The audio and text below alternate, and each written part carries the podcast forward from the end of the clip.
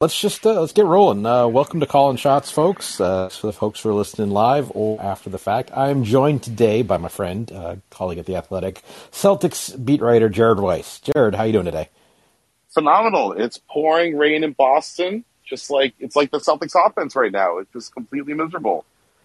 Uh, I I would not say the Celtics offense was making it rain. no, that's why I said it's completely miserable afterwards, once I realized yeah. that metaphor failed. But I assume we're going to talk about that. I, I, well, I think so. Um, it's uh, uh, for for your uh, edification. It's uh, about seventy eight and sunny with a light breeze in Milwaukee right now. So I I got to say, after being out there for the uh, playoffs, Milwaukee during the summer is gorgeous. Like the last the last day after the series is over, I went down by the museum, you know, ate at whatever that nice restaurant is out on the pier. It was spectacular. Uh, for the for the aside from like the week and a half where it's like eighty percent humidity, it's it's pretty nice. Yeah. Um, but anyway, the reason we did not uh, we did not uh, get get you on this call to talk about uh, the Milwaukee weather or dining scene, but I mean, about the Celtics. Here, but okay. Yeah, obviously, uh, and, and it's a good topic. I mean, Milwaukee's wonderful. Everyone should come.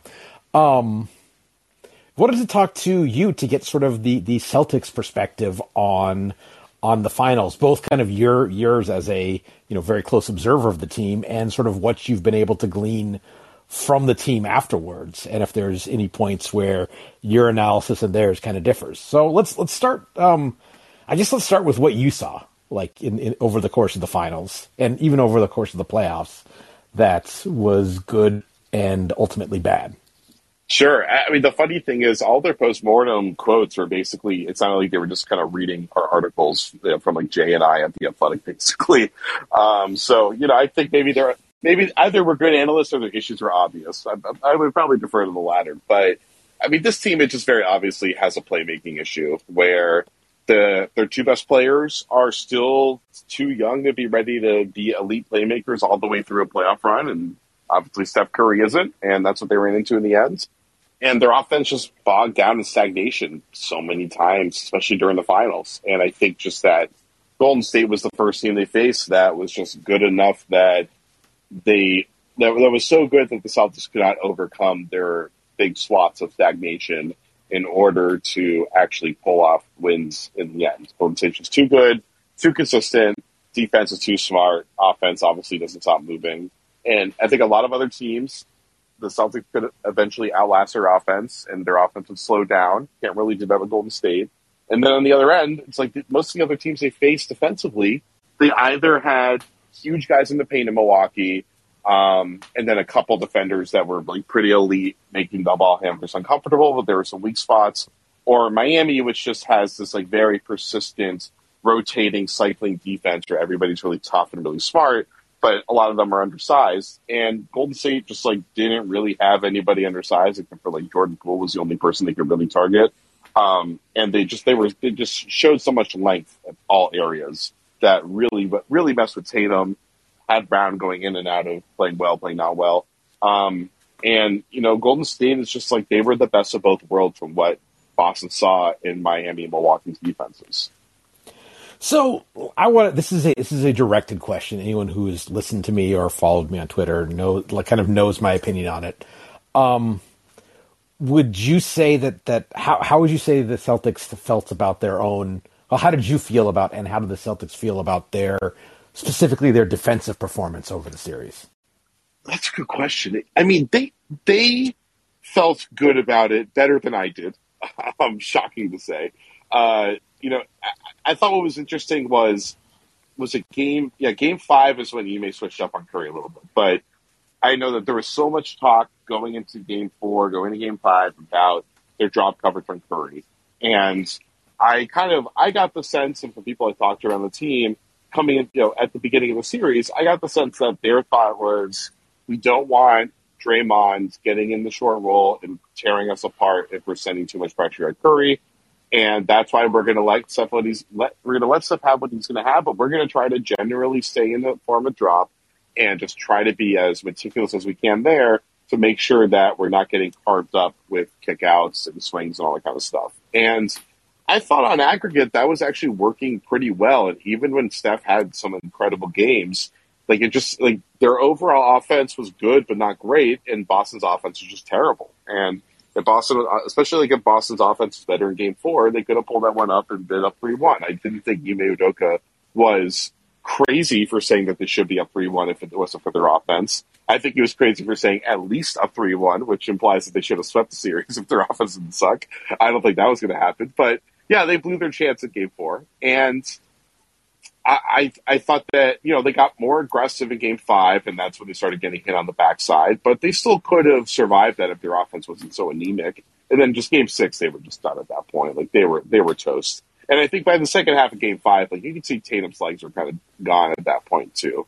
Um, and that was a big part of it. It was like Tatum, Tatum, I think, just kind of ran out of gas halfway through the finals, so that's what really hurt them on both ends. So a, a lot to a, a, lot to sort of get through there. I'm going to share uh, part of a text I got from uh, someone from uh, who with a uh, West Conference team, that, not the Warriors. Uh, it's like the difference for the casual observer is that the shot that is made in the pick and roll is because of that coverage, and the one that is made after getting in scramble is quote because of a bad rotation. And I think that's the tension that that you're sort of describing. And this is something that you know I, that a lot of people like uh, picked up on early in Game Five. It's like hey, the, they were basically fine in the drop, and now they're they're pressuring Steph more, Steph more, and the start of Game Five, everybody else was getting loose on on the Warriors, and that seemed yeah. like a problem. Even I'll I'll say this though, even with that switch in coverage, like Golden State's overall offense didn't really alter across any game of the series. It was basically like whatever Boston did defensively, it was not great, but fine. And that seems like it should be good enough. Or if you're a title level team, that should be enough that your offense should give you enough to, to win four times in seven. I mean, I just think for Boston, like their thing is so sure they're doing drop as their main coverage on Steph, but then they're still doing a ton of switching off ball stuff they're trying to switch Steph whenever he's getting, you know, whenever he's relocating, when he's giving the ball up, stuff like that. And they held up on that pretty fine. It was just that Golden State just pushes the possession into the last five of the shot clock. And I don't think Boston was very used to that. And so Boston, Boston had some amazing defensive possessions. Like they forced a lot of shot clock violations, like way more than I can remember seeing in any any point in the playoff run coming up until then. So it's a credit to like Golden State that Golden State's not the kind of team that when there's eight seconds left on the clock, they just like slow down and clear out like Boston does. Like they keep trying to work it and keep trying to find something. And Boston did keep up with them, uh, you know, enough times, but they were just a bunch of possessions where it's like at the very end, it's like Tatum just like kind of losing stuff for a split second, then it gets caught on the screen, Steph gets the shot off with two on the clock and stuff like that. Or like, I mean, a lot of their games were lost because they got to the very end of the third quarter. Poole came in and they just like they kind of let go of the rope a little bit, and Poole would kind of wiggle his way free, and he's so fucking fast. It's easy for him to find that and then he would get a bunch of shots off and make a rain. Like a lot of the time, they lost. Like they lost two of those games basically in like a two minute stretch in the late third quarter, early fourth quarter. Yeah. Uh, frequent caller Abdul Rahman has uh, has got a question for us, so let's uh, let's hear what he's got to say, and I think we can we'll probably continue on this vein for a little longer. Hi, hi, hi. Ooh, got a little echo there. Yeah. I tell me I use the speaker, so I don't have uh, that. But uh, are we sure that Boston really fine with their off their defense? Because I look at Golden State lineup and they go most of the time with defensive lineups. Like they have GP2 Wiggins with Curry most of the time, Looney and Green they just didn't play with Poole Curry only 65 minutes, and most of that came when Payton Pritchard in the game or Grant Williams. So, are we sure that they their defense is okay? Also, Golden State coaching staff doesn't attack drop, coverage well if they saw it first time, and they don't use Spain or snap action. So, if you run the, the series like uh, 82 games, Golden State will continue to be better to attack that coverage. So, are we sure? I, I think those are those are pretty good questions. Um, and, and, thanks a lot, Abdul Rahman. As always, uh, good thought. Um, I, me saying that they like this is my perspective, and then I'll get Jared's. Me saying it was basically fine doesn't mean there are spots where they couldn't have been better. I think it's sort of a um, in terms of of triaging what the problems were. They weren't getting you know they weren't getting their heads kicked in on defense. Like maybe they lost Curry a few times. Maybe the, their switches weren't as sharp as they had been other times, but against a team like Golden State, Golden State's good enough; they're gonna get buckets sometimes. And you know, by and was their defense perfect? No. Was it the was was it a major problem?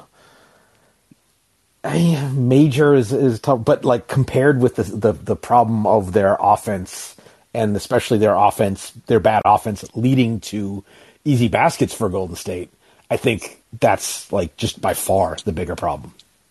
Yeah, I think their half court defense did about as good of a job as anyone's done against the Warriors so far in the finals. The Warriors have been Warriors have been in the finals a lot of times that I haven't seen them struggle to like I haven't seen them go through either like major droughts. Well, actually, I feel like that's you, you would know this better. I feel like like these playoff teams going through these massive droughts is like a, a more recent phenomenon where like they just go through like a seven minute stretch and score like five points. Is that is that kind of like a newer thing, or is that I think I think it's a, I, I, think it's a newer thing now that uh, now that playoff games aren't in the seventies. So yeah. that like that's a good point. Like, they, have always gone through these droughts. It's just when it, like it would be like yeah they haven't scored in four minutes and have been outscored six nothing during that time. Whereas now it's much more like sixteen nothing. Yeah. Um. I was and the other thing I would say is that um I thought, especially in the first three games of the series, I thought Steph kind of wore down over the course of games a little bit, and I think the drop coverage forcing them, like like uh, Abdul-Rahman mentioned, like that uh, sort of that rocket action, that that hand back, that that Golden State actually started to get some good stuff on later in the series, but still, like that's that's like Steph is working hard to get the like he, you know you're sprinting, stopping, cutting back, sprinting again, and yeah, he's getting some shots on that, but like he was kind of, you know, you mentioned Tatum being out of legs. Like I think those those kind of possessions would wear on Steph, where he's basically running yeah. like a like a cone drill for 20 seconds to try to get a jumper off. Like you can do that every like sometimes, but if that's your offense, I'm okay I, with that. What I saw in those first few games is also like he had to play a lot more isolation than I think he's used to, and when he's like when he has those isolation possessions against someone like Al Horford, when he tries to get into Horford's body, Horford's shoving him. I think stuff like like getting those hand checks and dealing with that is stuff that I think is probably going to wear him down more and more. Um, so I, I like the, the, Celtics' whole mo, their whole strategy over the course of the series, coming into the Warriors series, was we're going to be a little bit more conservative in our coverages and force these and force the main guys to try to beat us over and over again. We're going to be super disciplined on everything else, and it's gonna it's, it's, gonna wear them down. And we did see like by the end of the series, most like, like Butler had his like injury and kind of fell off in the middle of the series and came back later in the series. But like Giannis wore down, uh, Durant wore down a bit, and I think that's what they were trying to do on Curry again. And it was working for a certain period of time. I just think like Curry just kind of he pushed through that wall really well, and like when we saw was it, game four is the one where we had the crunch time, right? Uh, that was the first crunch time. Yeah, and, and that, and that he, was and that was also like you know that was he was incandescent that game. Like you, you yeah. Like, how much do you switch up your your strategy based on like a guy having? All right, that's that's one of the great finals performances of the last two decades. This and, is and me. was I'd be tempted to say, okay, do it again. Well, that's the thing is, so like they they started switching more in the fourth quarter. There, like that's the big thing with Steph. It's like people focus on the drop coverage as like they're only doing the drop coverage, but they they were getting more up to touch or even switching late in games, and they're in the drop coverage for most of the game, and we just hadn't seen them get to a crunch time yet. And then they finally get to a crunch time, and he's just like coming down court and then firing off from 30 feet, getting you know with like 23 on the clock, and so it's like those are the kind of plays where I don't think the Celtics really even got much of a chance to really do their coverage in those big crunch time moments because he was just so smart about just getting into a shot as quickly as humanly possible. And they were really creative. Like I know the the caller is a really good point. Mentioned they weren't really doing any Spain stuff, but while they weren't doing Spain stuff, they were doing stuff in crunch time of those games where they would use multiple screens at the same time, and they would kind of arrange the screens in different ways to confuse the Celtics so they don't know like where like where is the big supposed to be supporting under the screen who's supposed to be staying on Steph's body, stuff like that. So I give a ton of credit to Steve Kerr and their staff that they found some really creative ways to like design kind of weird looking pick and rolls to make it hard for the Celtics to figure out how their coverage should look. And with Steph, it's like if you're not in your coverage by the time the screen comes, he's probably gonna he's probably gonna launch from thirty and you're screwed. Yeah. No, I agree with that. But I mean again, we're like think of how detailed we're we're getting to talk about this and it was, you know, fine until Golden State did this and that. Then you look at the other end and it's just like these stretches where the Celtics offense does nothing, and not just the. I wouldn't even yeah. say did nothing. Like if they did, if the, you know, there were stretches where if they just came down, dribbled the cloud, and handed the ball to the ref, that would almost have been better than some of the stuff that they were doing. It's kind of what they were doing. no, I don't think so because I think that I think that you know the you know obviously the turnovers, but also uh, this was something that I, that you know Miami picked up on this too. I think like Tatum ends up on the ground a lot on his drives mm-hmm. to the basket. And Golden State was kind of okay. We're going to make him go to his left. We're going to get into his body. We're going to shove him a little bit. He's going to fall down. Maybe wave at the ref, and we'll go quickly the other way, make or miss. Yeah, the I mean, oh, go ahead. No, go ahead. So, like, the big thing that they did that worked so well was with Tatum. They basically were like, "We're going to foul you on your like right when you're starting to gather, and then we're going to make sure we don't foul you after that. And so he's not going to get the foul call that way in the finals. And so it works so well that they could hand check him, they could hit him in the arm, stuff like that. Right when he's like about to make his gather, then once he makes his gather, hands are out, and either like one guy's swiping at the ball, or you're just getting tall on him, and so he's not getting to the free throw line that way. And he was having trouble figuring out how do I draw fouls then if they're not if they're going to be that smart about it. I mean, I would. Uh I think a more neutral way to state that was they, they knew to be very physical with him on the gather. Oh sure, then, sure. that was that was it. That was perhaps that was probably too Celtic. Uh,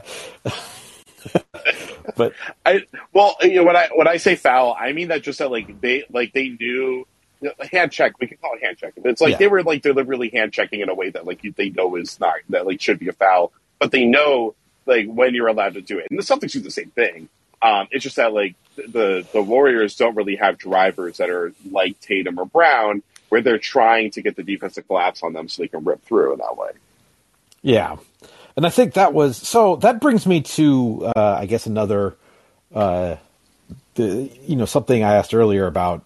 Um, you know how they felt about it. You you talked about the Celtics like main playmakers, you know, all being too young, and I'm wondering like like you know we can, we can make the Jayson Tatum is still 19 jokes a lot, but I mean Tatum especially is a very experienced player for his calendar age. So at mm-hmm. one, some point, do you worry? Do you wonder about um, not having the variety in his game needed to to deal with what seemed like a like a a pretty straightforward strategy that he didn't have a counter to?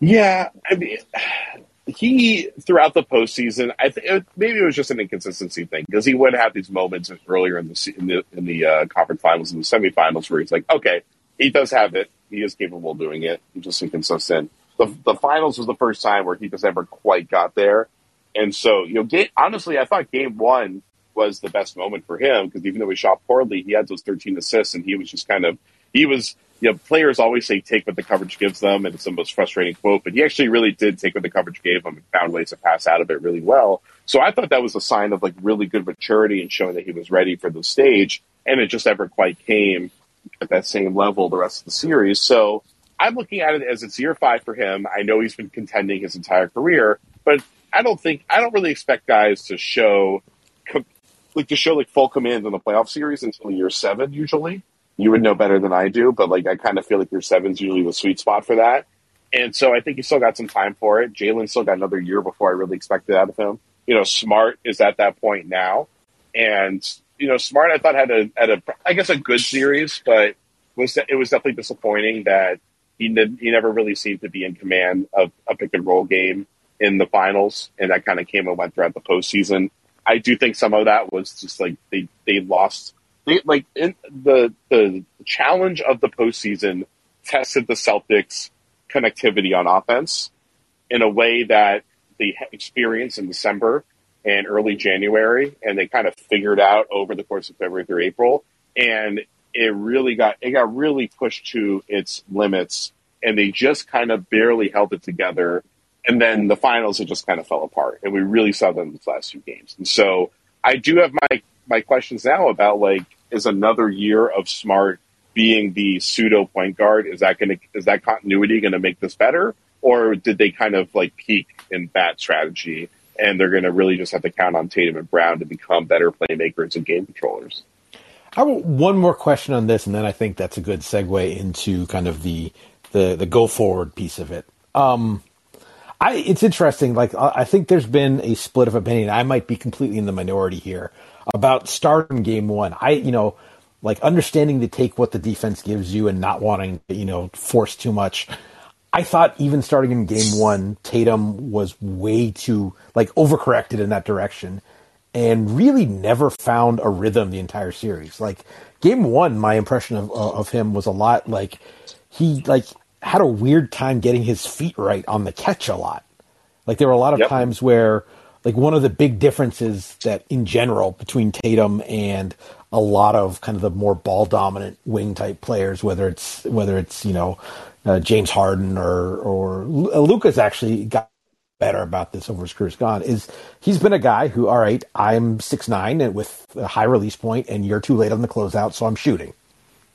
And uh, and that's something he did a lot uh, in the Milwaukee series. Got away from, I want to say, a little in the Miami series, and then just really struggled with that. I thought in the in the Golden State series. I don't know if it was like Wiggins, like some of it was probably credit to Wiggins for the the coverage job on him. Um, but at the same time, it seemed like starting in game one, he just didn't.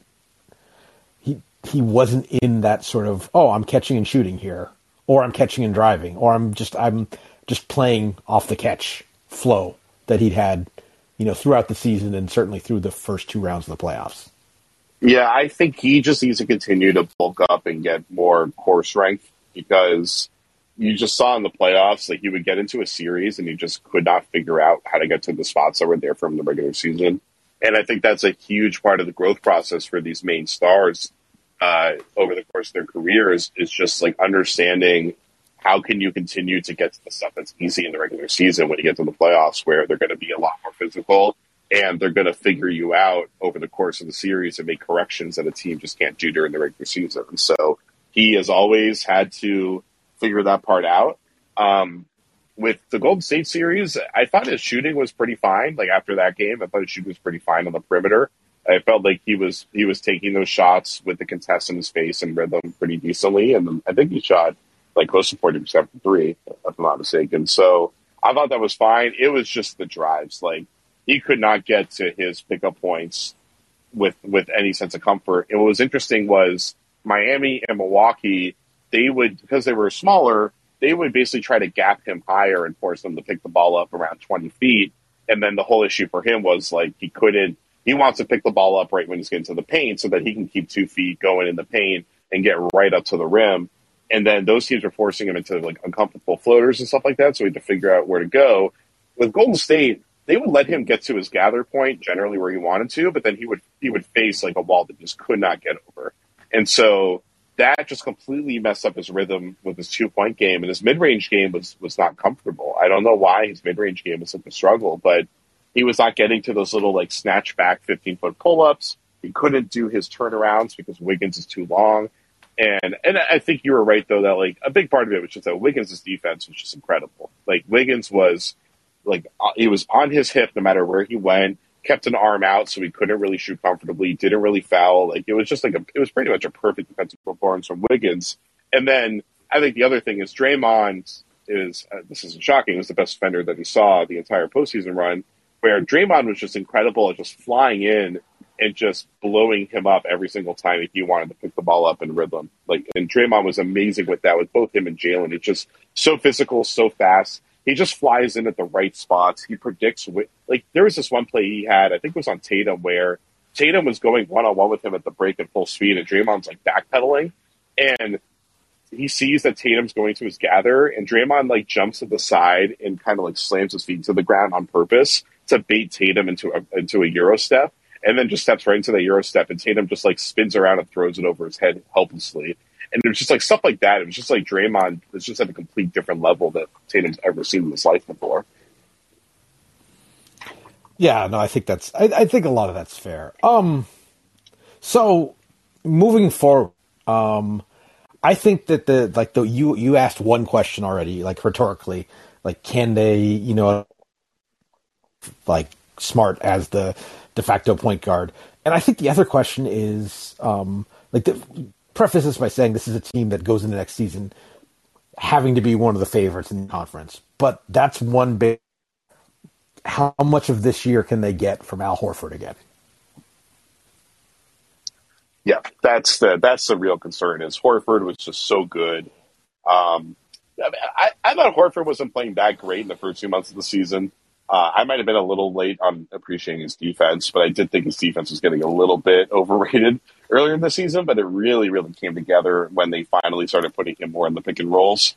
Uh, but the shooting they were getting from him in the in the playoffs was huge because he was shooting terribly early on, and maybe that comes back around later.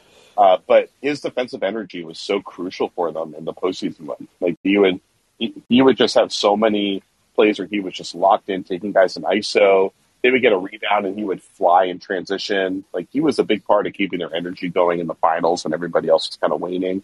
And it's just like you, don't know. Like his whole thing was he he sat out the second half of the season in OKC, spent a ton of time recharging just so he could make this run and you just don't know if he's going to be able to do that again now that he's playing deep into June. So, you know, Horford obviously believes that he can do it. I assume they can, they can at least get one more good year out of him, but they had they had to get like the best that he could possibly deliver for them to be able to make it that far. So that's a huge concern because if he's not playing well, uh, they have like a, they have a huge hole missing for them. That maybe Grant Williams can step in and take over a little bit and take another good stride in his in his performance, but I'd be amazed if they got back to the finals if everybody else is the same and Horford kind of fades from where he was last year.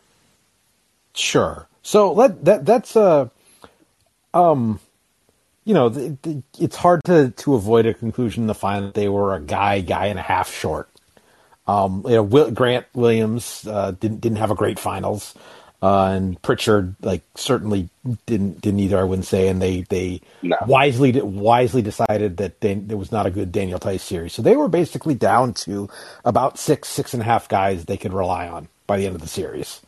And that, that while that's something that that can happen and frequently does over a playoff series, I sort of feel like uh, if you are trying to get back and win, that needs to be up closer to eight. You know, eight, and then maybe you need to shrink your rotation. You go to seven not not uh, six, and then oh, Derrick White isn't making shots anymore, so we're down to five. and White's defense fell off at the end too. That was the shocking part. I mean, did his defense fall off, or is just is it Steph better? I think there's like at a certain point, like I I thought to, like I thought there was a lot of situations like there's you know there there's the uh, you know people had with the the couple times that Horford got switched out into Curry, like that's good defense how Horford played. It's just Steph better.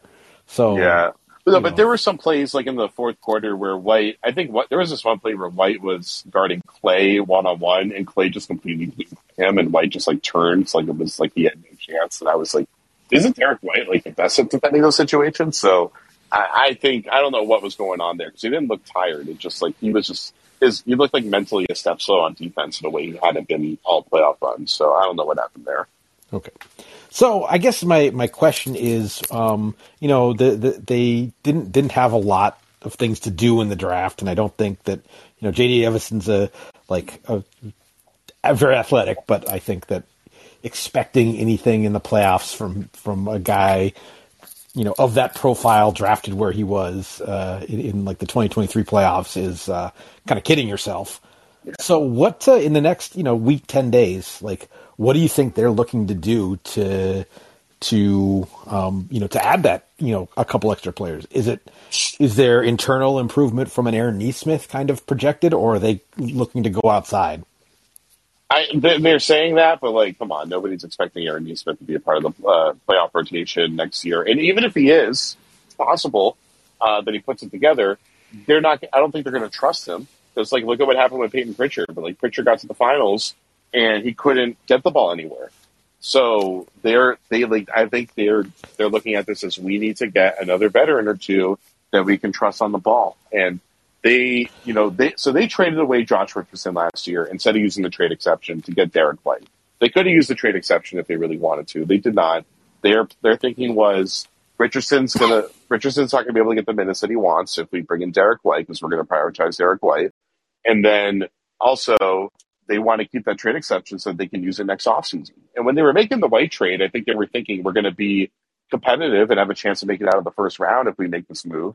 Not that we're going to have a chance to win the championship.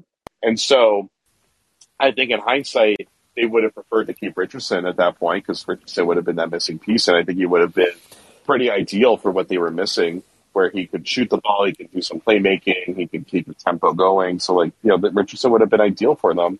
Um, and so I think they're looking at that and they're thinking, like, we need to make sure we have that veteran depth. And so, you know, they wanted to get Gary Harris. They were hoping that he would get bought out and that they could get him. Um, but obviously it didn't happen. So also, I'm not um, sure that I'm not sure that's the answer. Yeah, and you know, so, so aim I, higher. Yeah, well, Gary Harris on the buyout market would have been phenomenal, right? Like that would have been great at the time. I don't think that's what they're looking for right now necessarily. Okay. Um, and, and, well, their their problem is that Gary Harris might be out of their price range because they only have six point seven million with the price for MLE, and then they can't really do sign and trades. Like they're too close to the tax apron to do any sign and trade really without sending out other salary. But there's nobody on the team they want to send out unless they're making a big improvement to their starting lineup. So I, I think that they get somebody with the tax MLE who is a probably a better guard playmaker than Payton Pritchard. Um, Payton Pritchard's a two guard. He he has not progressed as a point guard yet. He has not been able to run pick and roll and get into the defense and make plays. And the, they'll try to get him to continue to do that, but it looks like he's an off ball shooter. Um, and you're going to need somebody else that can really make those reads or can just get buckets straight up. And so, you know, they, they were interested in Jordan Clarkson at the deadline last year. They opted to go with Derrick White. I think that obviously was the right call. Um, but maybe they go for Clarkson again and they use their trade exception to get him off of whatever fire sale Danny Ainge pulls off. But I wouldn't be surprised if they go for a player like that. Are there any other kind of names that either that you're kind of hearing kicked around or players that like, you know, in canvassing the league seem like they might be available and make sense? That's the thing is like on the free agent market for the tax MLE, I've been really struggling to to like figure out who is somebody that really fits the bill for them that I think would actually be in their price range. Um, and that's at least like on that playmaking aspect there because there's like there's bigger wings that can shoot the ball like Otto Porter or you know Danilo Gallinari and T.J. Warren. You know those are the names that keep getting thrown out. Gary Harris. Yeah, Otto, Por- Otto Porter would be great. Yeah, Otto Porter would be great. Um, is Otto Porter worth more than six and a half million? I think so. Based on the way he's playing in the finals, I want to say so. I mean, the, the the thing with with him is is you're not he's not a guy you're getting expecting that for 82 games. You're expecting to manage him for 82 games so you can get that for a series or two in the playoffs. Yeah. Yeah. So, I mean, for guards, honestly, like there's, there's, you could go with, uh, sorry, the, the uh, sirens in the background are drowning me out, but, um, you know, there's like a Delon Wright, or you could go like the, you know, Ricky Rubio, John Wall kind of route. I'm not even sure when Rubio's really going to be ready to go, but like, you know, you could get basically someone who you would don't expect to be able to play any defense, but they're at least a creative on ball player. Um, or you could get a guy like Wright who just like gives you a little bit of everything from the um, from the guard position, except like anything really useful. Um, and maybe that's what they need. Like maybe they just need another guy out there who just is competent enough to fit in their system. Uh, so, but I, who, who was that last name? Sorry, you, you, oh, you cut out for a second there. I, I, didn't catch the name of the last guy you mentioned. Delon Wright. Oh, Delon Wright. Okay. Yeah. yeah. Um, that's an interesting thought. So, I mean, I the interesting thing is is that there's going to be someone uh, left without a chair in free agency, and so maybe you know wish casting. Who might that be? I do not know what the word wish casting is. It's it, so it's like uh, you know it's it, it's it's a triumph of hope over expectations or uh, hope over kind of uh, rational thought or expectations. Which, and by the way, I should also mention, I know Kevin Huerter is someone that the Celtics have always been interested in, and he's someone that they can use their trade exception to, to snag. So that I could see that happening. Um, I guess they could do a first round pick, and I think Atlanta would probably take that. Are they willing to sacrifice another first round pick so that with assuming unless Payton Pritchard really starts to pan out, they basically wouldn't really have anyone left on rookie contracts after next season. That is a core part of their rotation. So you'd imagine they want another first round pick. But Hurt, you know, if they're willing to sacrifice the first again, I could see Huerter making a lot of sense for them. Like he's a good perimeter shoot. He's a good shooter who has playmaking capability. He's big enough that he could defend a few positions for them. Not great, but like he can. Uh, so that could be that could be a good answer for them. For sure. Um, beyond that, like, what is your? This is a team that that makes the first run, and this isn't really Boston's first run, but certainly the deepest they've gotten. Um, a lot of times, like I think we saw it with with Phoenix this year. I mean, Boston's going to come back hungry. Uh, you saw it with Atlanta this year. We we've seen it with Miami a year ago. A team that makes kind of their their deep run. It's almost seems like they frequently have to like don't have to, but they end up taking a step back the next year, um, and before maybe progressing on. Certainly Milwaukee, even but even before that. I mean, conference finals nineteen, early exit twenty, championship twenty one. Um, what are you you know anticipating f- for them to look like next year, just in terms of of both in terms of regular season performance and then like reasonable playoff expectations?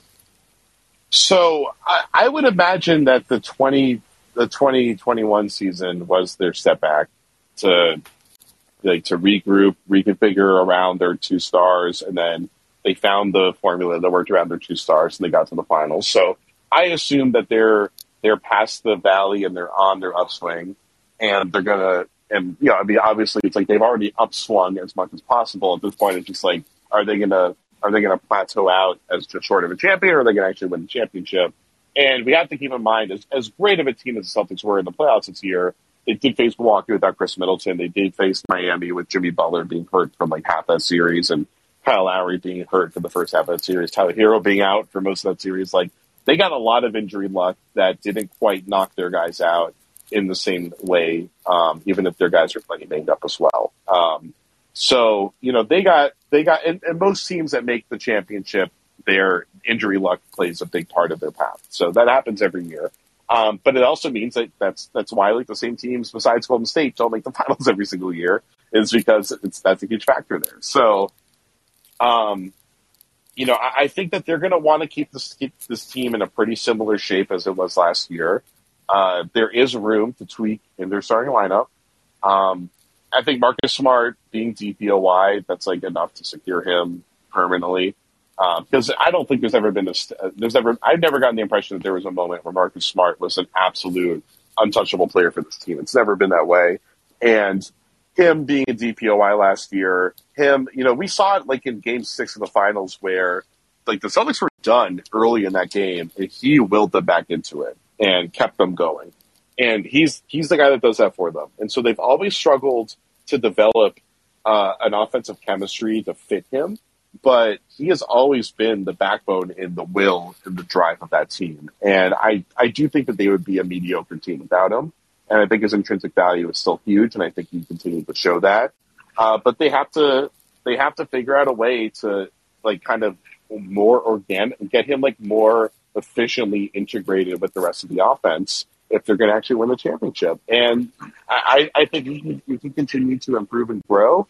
And Jayson and Jaylen can continue to improve and grow as playmakers on their own to help with that process. Um, so, like, I think that they're right there. I don't think they're going to take a huge uh, step back. But, you know, if Al Horford isn't good next year, then I don't think they're going to be good enough. So maybe they want to make a move to deal with that.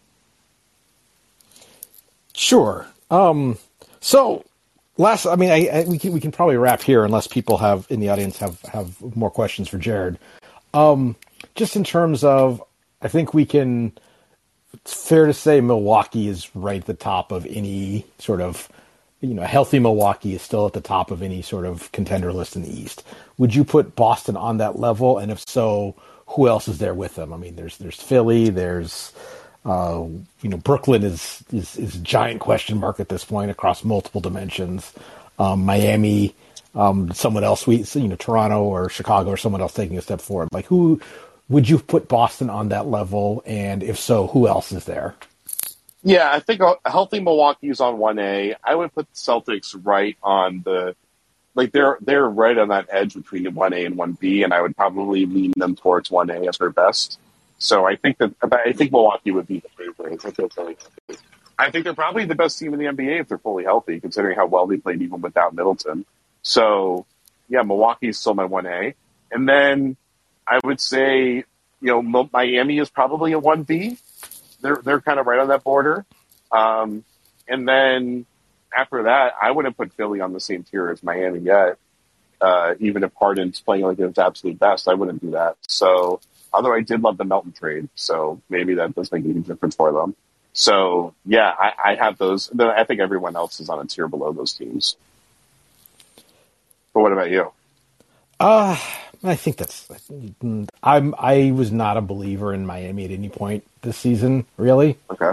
So I, uh, it's it's sort of like uh, it's Milwaukee, Boston, Brooklyn, maybe, um, and and Philly, maybe, and then everyone else is sort of uh, is sort of behind that. Like Miami's a team that, like in in some ways, they're going to be so good that they're going to outperform their level because of Spo, but then that's going to get them to a point where, like, between like you know, quote unquote heat heat culture and Spo, they're going to get the absolute max out of their team but then they're going to get to a point where, oh wait, the max is not.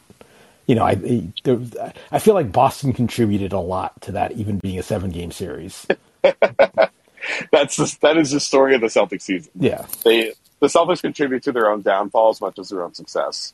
Um, and you know, and you know that's a great point though about Boston's future is the Celtics. They just got on this crazy heater in February where they just didn't really do anything wrong. They like so they they fell apart, and then they started to rebuild out of the ashes of that, and then they got a super easy schedule, and they just crushed it.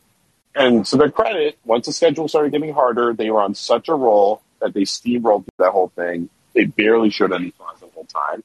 And then the flaws started to really pop out once they started facing great teams in the second and third round. And so the question, you know, a big, a big point that they were making that like Doka and Stevens and some of the other players were making when the season ended was we made it so hard on ourselves to get to this point, and we built these good habits so late in the year. Like we need to come out swinging next year. We need to be a great team. They have to do like what the like what the Celtics did in 2009 after they won the title.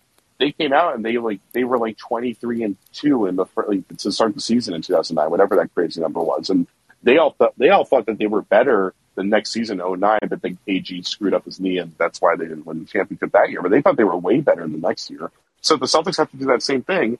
That team had Kevin Garnett and Paul Pierce and Ray Allen on it. This team does not have that. So, you know, maybe Smart and Horford can be the drivers of that culture, and maybe Tatum and Brown can be. It's, that's very possible. But I know, like, one thing that's making the rounds right now is Jaylen Brown. The last tweet he liked was someone tweeting, Celtics fans don't appreciate Jaylen Brown. So, you know, it's like JB's up for extension talks right now. He's obviously a max player. He's underpaid right now. If he doesn't get a max extension right now, I wonder how that's going to affect him going into next year. Ah, social media sleuthing, my favorite thing. hey, it's not that much sleuthing. The dude like the tweet. It makes it very easy. hey, just I mean, you know, it's I mean, oh, it, you know, the hey, guy says sure, something nice sure. about me. I like it. Uh, or you can be like, oh, he, he's sending a message by hitting that like and subscribe button.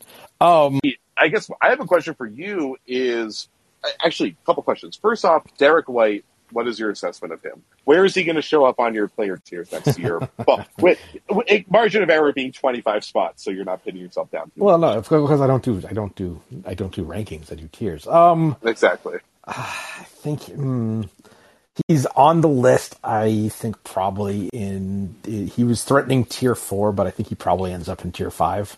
Okay. Um, the I think a number of Celtics helped themselves. Um, uh, I mean, it's not like I needed more to think highly of Robert Williams, but like on one leg, he was still an absolute monster.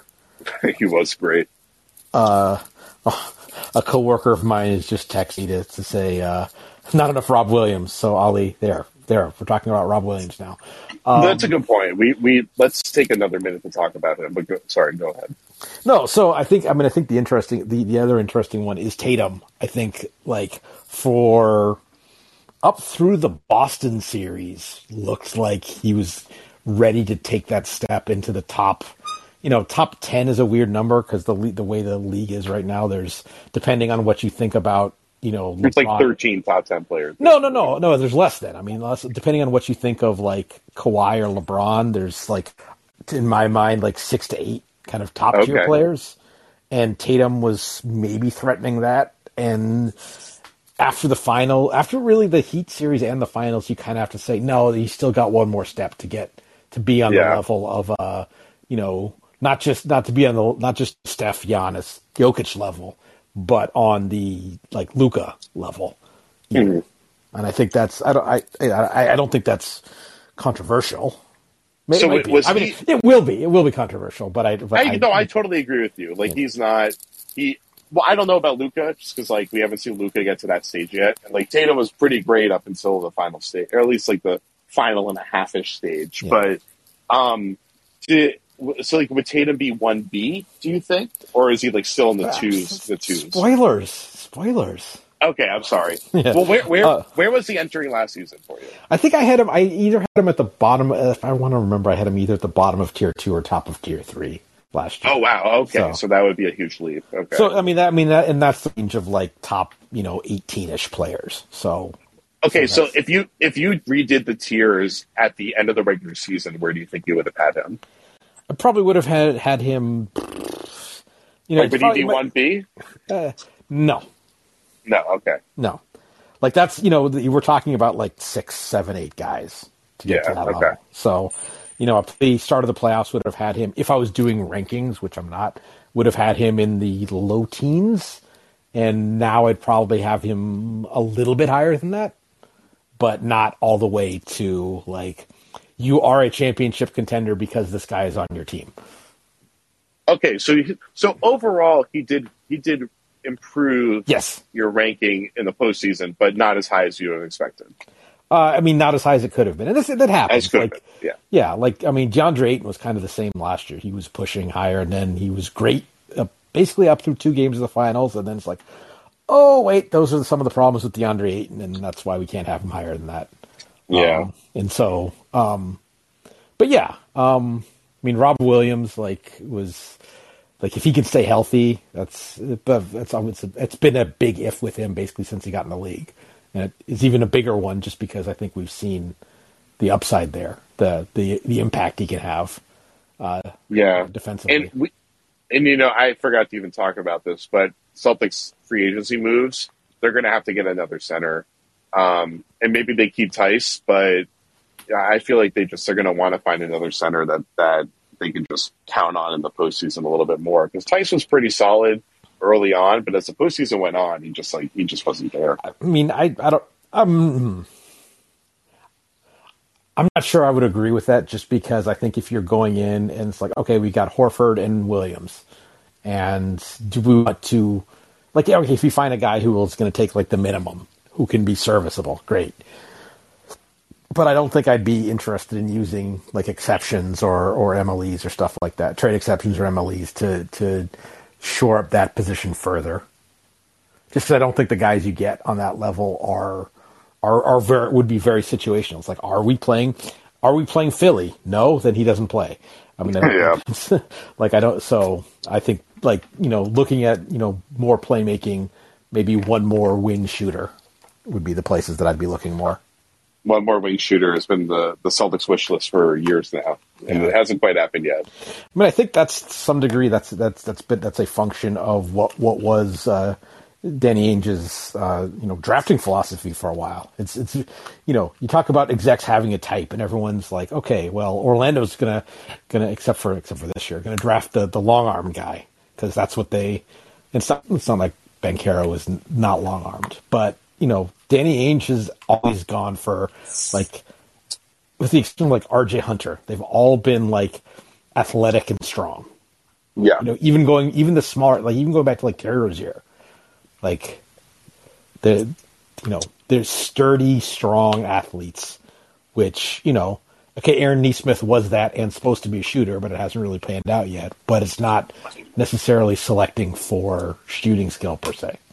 No, his their thing, and credit to them, it's worked fairly well.